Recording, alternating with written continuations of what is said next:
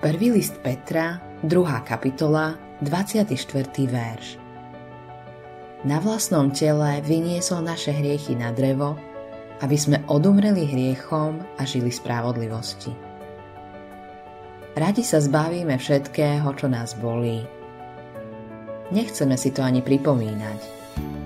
A už vôbec nechceme, aby náš hriech spôsoboval ťažkosti iným aké utrpenie sme spôsobili Ježišovi. Čo všetko musel podstúpiť preto, že porušenie hriechu má nad nami takú moc. Naša mysel nie je schopná pochopiť, čo Ježiša stála naša záchrana. Božie slovo však odhaľuje tajomstvo nášmu srdcu.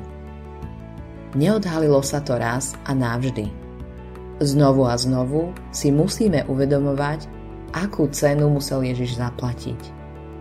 Napriek tomu, že nám Duch Boží umožňuje vidieť, čo žiadne oko nevidelo a pochopiť, čo do žiadneho srdca nevstúpilo, nikdy nedosiahneme ďalej ako na začiatok.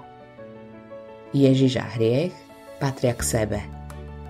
Boh na neho položil všetky naše hriechy. Ležali na ňom a on poznal ich váhu. Nebol ranený len údermi, bičmi a klincami. Bol ranený samotným hriechom. Najväčšie protiklady sú spojené v Ježišovi. Bol Boh.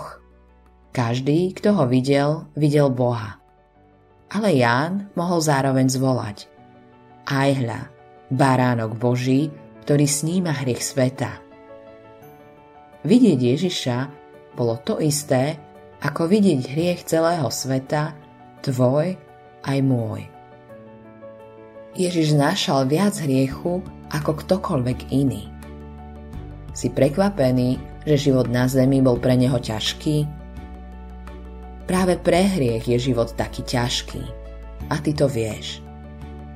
Pre tvoj hriech je taký ťažký. Hriechy iných ho stiažujú Áno, mnohí si myslia, že nie sú schopní žiť život spustošený hriechom a preto sa rozhodnú ukončiť ho. V zúfalstve sa snažia zbaviť hriechu a jeho následkov. Ježiš to neurobil. Povedal áno tvojmu aj môjmu hriechu. Rozhodol sa s ním žiť, preto s ním musel aj zomrieť. Zomrieť s hriechom znamená zomrieť pod jeho hroznou váhou. Ježiš to urobil. Niesol naše hriechy až do konca. Priamo až na drevo kríža. Vojaci mu vzali odev, ale hriech, ktorý mu dal Boh, si ponechal. Prenechaný Božiemu hnevu a súdu bol obetovaný namiesto teba. Autorom tohto zamyslenia je Hans Erik Nissen.